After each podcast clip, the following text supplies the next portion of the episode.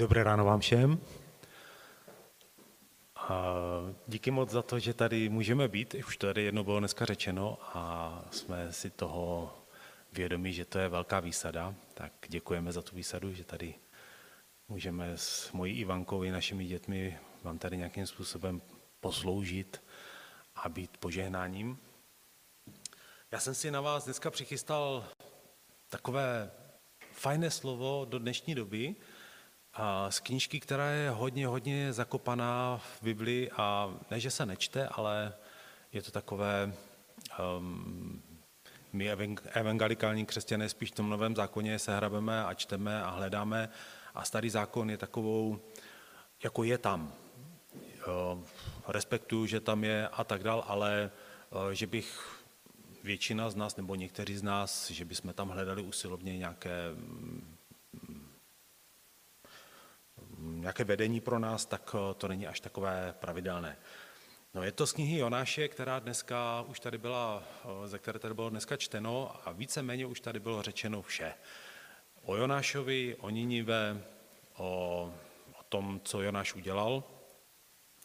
Ale ono se to dá krásně rozebrat a hlavně Jonáš je taková fajná, fajná knížka, která koresponduje s tím, co starý zákon um, co ve starém zákoně je více než v novém. Je to příběh. Je to příběh, který je eh, od A do Z, je to příběh, který má dobrý konec, je to příběh, který má nějakou po vojensku řečeno kadenci, že eh, má to spát, není tam, nejsou tam nudné pasáže, jsou tam zajímavosti a hlavně je to krátký příběh. Když čtete v Mojžíšových knihách, tak to je nekonečné, a tady to má jenom čtyři kapitoly, což je super. Jako to taková, taková oddechovka.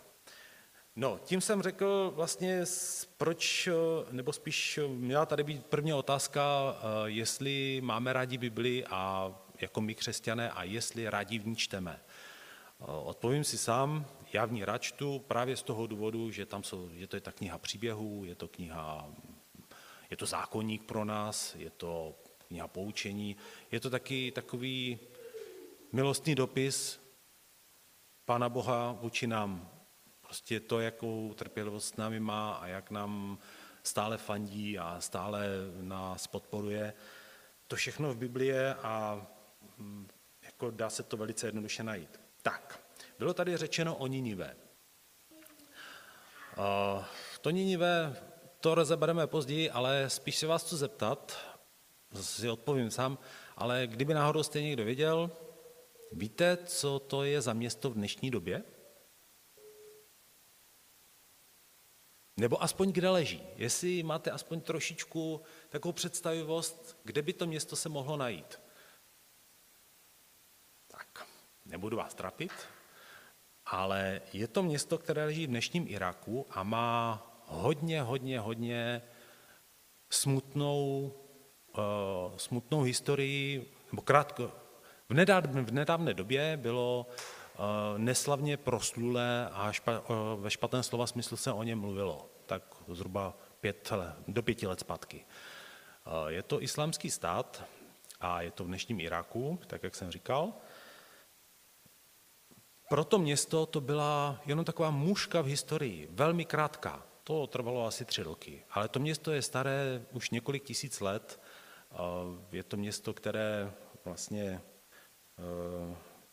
um, už se o něm píše v, desáté knize první Mojžíšovi a už tehdy se o něm píše, že to je velké město. Jo, takže to je velmi staré město a jinak to je Mosul. Je to Mosul, který do dneška existuje a, na jeho základ, a on je postavený na základech toho Ninive. Takže je to taková zajímavá spojitost s ním. No a tohle to město bylo velmi blízké tomu, co se děje dneska. Takže kdybyste vzali tehdejší Ninive a dejme tomu naši Karvinou nebo Ostravu, tak zjistíte, že to je město, které má velmi mnoho společných znaků. Čeftovalo se eh, modlářství, prostituce, eh, byli tam lidé, kteří byli zapáleni vůči Bohu, jakože chtěli žít s Bohem, ale byli tam i lidé, kteří dělali lumpárny. Prostě město jako každé jiné. Píše se o tom místě, že bylo tak veliké, že tři dny trvalo, než se přešlo. Se mi to vyplo? Jo, dobrý. tři dny trvalo, než se přešlo, tehdy nebyla místní doprava, takže se chodilo pěšky nebo na oslu. Takže žádný drobeček to nebyl, ale lidí tam bylo taky strašně moc. A tohle to město mělo problém. Bůh se začal zlobit. Bůh ztratil trpělivost a už prostě s tím chtěl udělat razný konec. No ale co se nestalo?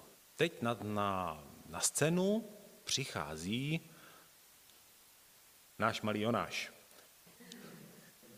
Dobrou chuť. ne, náš malý Jonáš je moc šikovný, viděl jsem ho, dělí se, je, je to fajný synek, ale uh, náš Jonáš je trošku někdo jiný. Náš Jonáš je člověk, který je velmi, velmi, velmi specifický. Je to, hm, nevím, jestli by, jestli by bylo dobré si z něj brát příklad, ale je to člověk, který, je, který má vztah s Bohem. Berme to teď z pohledu starozákonního. A vztah s Bohem, mluví s Bohem, prošel určitě prorockou školou, které v té době byly. Je to člověk, který hm, zná až tak moc dobře Boha, že si s ním dovolí diskutovat, hádat se s ním. A je zajímavé, když potom se čte dál v tom Jonášovi, tak eh, Bůh mu odpovídá. A neodpovídá mu stylem, který asi my známe, že modlíme se a po nějaké době přijde odpověď, ale on mu odpovídá hned, v reálném čase.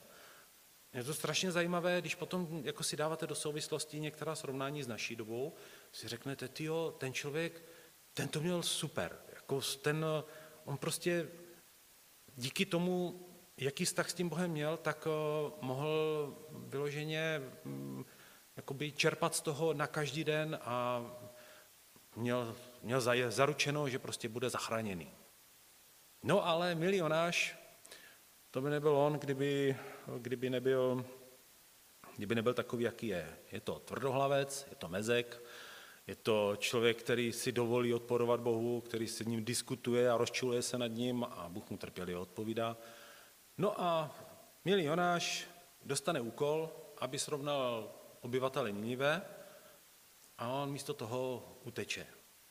Uteče, nalodí se, nebo zaplatí si lodní lístek, nalodí se na loď a odpluje. Taková odbočka vedle. Ty lodě, které tam vyplouvaly, tak vyplouvaly podle nějakých historických dokumentů jednou za tři měsíce, podle toho asi, jaké bylo roční období, a pluli do míst, které jsou v dnešním Španělsku. Tam se vesele obchodovalo a zase se potom vraceli zpátky. Eh, obchodovalo se s různými věcmi, nevím, až takhle jsem to nestudoval. Každopádně ta plavba tam byla docela pravidelná, bylo to po středozemním moři a ti námořníci už byli velmi zběhlí a nebyly to žádní nováčkové. No tak, Jonáš dostal úkol, přečtu přímo z Bible, ať eh, to máme jakoby uh, oficiálně, je to Jonáš, první kapitola, druhý až pátý verš, jestli, ne, dobrý. Tak, přečtu. Jonáš ale vstal, dal se na útěk na moře, za moře, pryč od hospodina. Sestoupil do Jafy, kde našel loď polující do Taršíše. Taršíš Někde na internetu jsem našel, že je to v dnešním Španělsku. Tak jak už to dneska tady bylo čteno, zaplatil a vstoupil na palubu, aby se splavil na moře, pryč od hospodina. Hospodin však na moře seslal velký vítr a na moři se strhla veliká bouře, až hrozilo, že loď stroskota. Námořníci strachy volali každý ke svému bohu a vyhazovali náklad z lodí do moře, aby ji odlehčili. Námořníci, kteří jsou zvyklí na ledacos, my jsme třeba byli teď eh, v Gdaňsku, poukalo tam, vlny byly, představa, že bychom se tam s Ivankou pluli někde na lodi, nebyla zrovna moc příjemná a to byly vlnky, které jsou jako takové maximálně do metru. Představa, že by byly desetimetrové vlny, tak já nevím, asi bych, já, já nevím, co bych dělal. No a ti námořníci na tohle to jsou vycvičení, zvyklí už tou praxí a oni, i oni měli strach. Ne tak Jonáš. Naše specifická osůbka Jonáš spal jak špalek. Všechno to zaspal. Prostě neskutečné. Mu to bylo asi jedno. To ale neušlo těm námořníkům a tak ho teda probudili, rozčelovali se nad ním, jak je možné, že spí, že? Doptávali se ho. No a mezi sebou se dohadovali, kdo to způsobil nebo kvůli komu to je.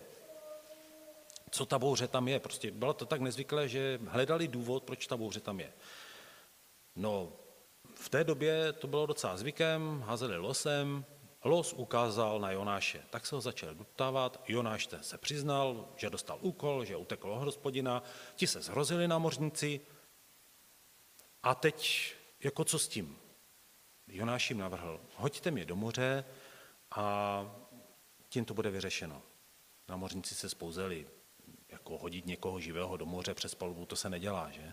Maximálně, když někdo umře, tak jo, ale jinak, nebo že někdo spadne z té lodi, ale tak někoho hodit do moře, to bylo proti jejich vůli, proti srsti.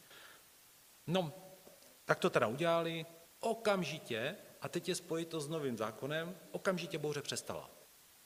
Neskutečné. Prostě najednou, jak by ustřihlo, bouře přestala, námořníci byli spokojení. Námořníci ale, o nich už teda nebylo nic mluveno, není nic psáno, ale o Jonášovi. Jonáš eh, dál v té knize, je tam píseň jeho, nebo spíš takové vyznání, eh, kde se propadá do hlubin, eh, ztrácí dech a tak dále, a tak dále. To tam všechno je psané, jak se topí, byť jakoby v metaforách. Ale Bůh s ním má plán svůj. Bůh poslal rybu. Tak. Tak, Bůh poslal rybu, která ho, která ho pohltila.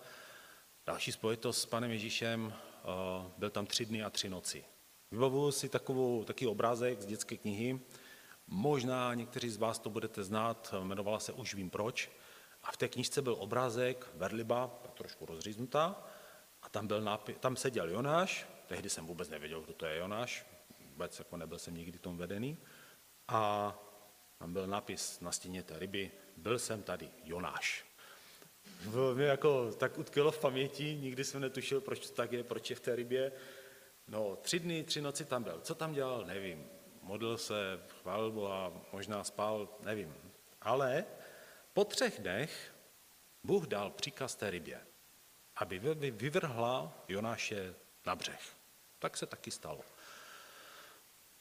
Počítali jsme, eh, než jako budeme pokračovat v tom příběhu, jak jsme si dívali do mapy eh, s Laděnkou doma a protože to bylo ve středozemním moři, tak nejbližší místo, kde mohl být vyvrhnutý na, tom, na, to, na ten břeh a dojít do toho tehdejšího Ninive, bylo 650 kilometrů. Tak si vemte, jak daleko byl, jak daleko utíkal, nevím odkud utíkal, kde tehdy byl, ale každopádně teď ho čekalo 650 kilometrů. To je vlastně jak od Jablunkova až po někde, až někde k Chebu. Docela velká dálka, možná ještě víc to bude. Takže milionáš měl teda hodně dlouhou procházku před sebou a dostal teda úkol znovu jít do toho Ninive, znovu mluvit těm ninivštím, aby činili pokání a tak dál, takže přijde na to, že opravdu ten Jonáš tam dojde po nějaké době. A hned, co přišel, tak kázal, nebo volal, jo, a uh, hned volal v tom městě, hned ten první den, volal, čiňte pokání, obraťte se, dělejte všechno pro to, aby prostě jste měli, neměli problém s Bohem, protože to město bude za 40 dnů zničeno. Takže Bůh jim dal šanci 40 dní na to, aby nějakým způsobem se dali dohromady a ti obyvatelé to vzali za své. Začali si sypat hlavu popelem, co se dneska už nedělá takovéhle věci, oblíkli se do pytloviny, přestali jíst, drželi půst a tak dál a tak dál. Doslechl se to jejich král. Tehdy každé větší město možná nebo oblast měla svého krále. Tak ten král eh, to vzal za své a dal přikaz i se svými velmoži, aby všichni živí lidé, eh, zvířata, děti, dospělí, eh, dokonce se píše jako, že i ty druhy zvířat, aby opravdu nejedli, aby se oblíkli do pytloviny a aby volali ze všech sil k Bohu a že Bůh snad se rozmyslí. Bůh se rozmyslel a opravdu jim odpustil a tak dál. Jako prostě mělo to svůj účinek, bylo to dobré to, co udělali a to město bylo zachráněné, no spíše jeho obyvatelé. Tak a zase vstupuje do, na scénu náš Jonáš. Jonáš, velmi specifická osobka, píše se přímo. Jonáše popadla ale veliká zlost. Rozlobilo, pardon, rozlobilo ho, ho tak, že se k hospodinu modlil. No prosím, hospodine, neříkal jsem ti to ještě doma? Právě proto jsem předtím utíkal za moře. Věděl jsem, že jsi Bůh milosrdný, milostivý, schovývavý, nesmírně trpělivý, velmi laskavý a od zla upouští. A raději mě teď hospodně rovnou zabíjí. To radši umřu, než abych žil. Píše se to v Jonášovi 4. kapitole, první až třetí verš. Zajímavé, jako to prostě už jenom to, že kdybych já třeba tady chodil po Karviné, mm, byl bych asi za divného, ale prostě čiňte pokání za 40 dní, tady bude prostě to město lehne popelem, tak zaprvé mě asi zavřou za šíření poplašné zprávy, za druhé lidi se na mě budou divně dívat, ale dejme tomu, že opravdu budou znaky toho, že Bůh zachránil tady to město a teď já se rozčilím nad tím, že to město nebylo zničené. To jako, no dobré. Takže Bůh se projevil tak, jak se projevil, je milostivý a neustále je milostivý a Jonáš ten se strašně zlobil. No, Jonáše nenapadlo nic jiného, že se vezme, odejde za město, někde na nějakou vyvýšeninu a postaví si tam budku. Pohodlně se usadí a bude se dívat na to, na to, co se tam bude dít. Takže čeká, že Bůh se uh, rozmyslí a že to město zničí. No a teď se chce dívat na tu show, která je tam před ním. Uh, myslím, že jste všichni četli o Sodomě a Gomoře, uh, tam je docela věrně popsané, co tam se dělo a z Ninive asi to mělo být podobné. Takže prostě zlikvidovat s plnou parádou oheň z nebe a tak dále. A to všechno ten Jonáš chtěl vidět, takže si udělal vyloženě takové letní kino z toho. Dokonce Bůh ho v tom podpořil. Eh, protože tam bylo velké hit, tak eh, vyrostl, píše se list lopuchu nad ním. Jonáš toho měl velkou radost, že byl ve stínu, což bylo super pro něj. A absurdita pokračuje dál. Na druhý den, aby to nebylo jednoduché pro Jonáše, Bůh poslal velký vítr, suchý, teplý, eh, poslal červá na, tého, na ten lopuch, takže lopuch se byl uschnul, byl sežraný a Jonáš se rozčiluje. Rozčiluje se nad tím, že je velké vedro, Jonáš se rozčiluje nad tím, že to uschlo, Jonáš se rozčiluje nad tím, že se mu to nelíbí a že prostě Bůh nekoná. Neskutečné. Už po několika to tady říkám, ale je to zvláštní, že takovýhle člověk vůbec eh, před Bohem to ustál nebo obstál. Že eh, měl, měl tak silný vztah nebo tak živý vztah s tím Bohem, že dovolil si s tím diskutovat, eh, vyčítat. V našich našem smýšlení vůči Pánu Ježíši prostě tohle je nemyslitelné. A ten je náš prostě tu tak bral automaticky. No, Bůh je milostivý a tak laskavě k němu mluví. Přímo je to v Jonáši 4. kapitole, 10. verš. Se ho přímo ptá, tobě je líto toho lopuchu? Samozřejmě Jonáš mu odpoví, že jo, protože mu pálí na hlavu. Sluníčko, Vždyť si ho neobdělával ani nepěstoval. Přes noc vyrostl, přes noc taky zašel. A mně nemá být líto Ninive, toho velkého města, vždyť v něm žije víc než 120 tisíc lidí, kteří ani neroznají svou levici od pravice a k tomu tolik zvířat. Tady příběh končí, aspoň pro nás. O Jonášovi není nic psané, dál Jonáš si žije svým životem, potom někde umřel, měl svoji rodinu, Důležité je pro nás to, co z toho příběhu vyplývá. Příběh byl super, říkám, líbí se mi, má to začátek i konec, má to spad, není to dlouhé, ale má to dvě roviny, která je, které jsou úplně jednoduché pro nás, a to je, že Bůh je furt stejný. Pořád stejný, pořád stejně milostivý, tak jak je to psané, milostivý, soucitný, schovývavý, nesmírně trpělivý, velmi laskavý a od zla odpouští. Taky v Jonášovi to je psané ve čtvrté kapitole. A když to vezmu na sebe, Bůh má velikou trpělivost. Má neskutečnou, dává mi neskutečnou milost toho, jaký jsem a nebudu to hrotit jako, že jsem nějaký lump. Tak to není, ale Bůh nerozlišuje malý nebo velký hřích. Bohu to je jedno. Prostě, jestli udělám hřích, tak se od něho oddělím. Ale přesto každý den mám tu milost. Každý den se k němu můžu obracet. Každý den můžu s ním mluvit. A kdyby na to přišlo, nevím, jak se to dá udělat, možná, že budu ten vztah posilovat, že ten Bůh se mnou bude i diskutovat, bude se mnou mluvit. Moc jsem toho nezažil, byť jsem křesťanem už dlouho, ale toho, že bych slyšel boží hlas, bylo takých pár situací, ale určitě to nebylo tak, jak Jonáš, že prostě se mnou bude živě diskutovat a mluvit, to jsem nezažil. Musí to být asi hodně zajímavé. Takže druhá taková uh, linka toho příběhu je, že to, co jsem teď vlastně řekl, že máme možnost přistupovat díky Bohu, díky Ježíši, máme přistupovat k Bohu, aniž bychom mm, museli procházet nějakou prorockou školou, aby jsme byli uh, členy vyvoleného kmene uh, Izraelitů. Nic takového. Prostě jsme narobovaní na ten kmen izraelský, my pohané, a máme volný přístup k Pánu Ježíši. A to je na tomto super, co máme, že v té věci můžeme mít plnohodnotný život s Bohem, který nám Bůh tady vydobil, který nám dává, který nám nabízí a vůbec proto nemusíme dělat nějaké šílenosti. Takže jestli tohle to bylo pro vás pozbuzením, tak jsem rád. Za mě je to všecko a přeju vám hezký zbytek z Romka.